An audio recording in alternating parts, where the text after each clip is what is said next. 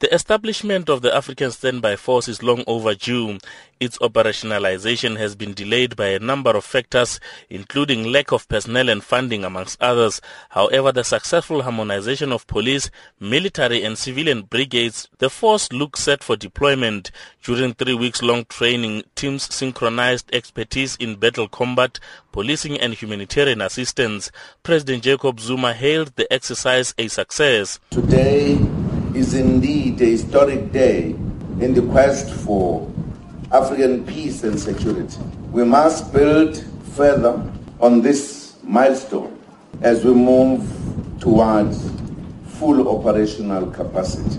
This exercise has also contributed significantly to consolidating the positive relationships not only between the different armed forces police and civilian components that were involved, but also between the home countries of these forces. However, with the team now ready, financial resources become a very critical aspect towards full operationalization of the force and its sustainability.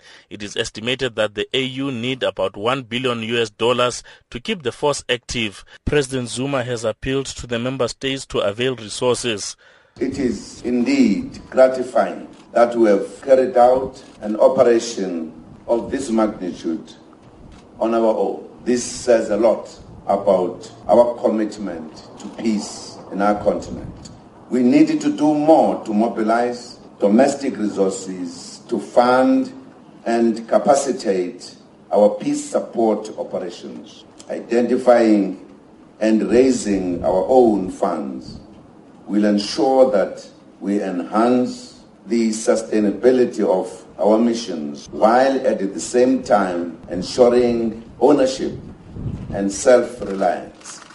The Amani Africa Exercise 2 also included personnel from the African Capacity for Immediate Response to Crisis team which was established in 2013 to provide the continent with a rapid deployment capability. AU's head of peace support operations, Sivuyile Bam, says African leaders also have support from the UN.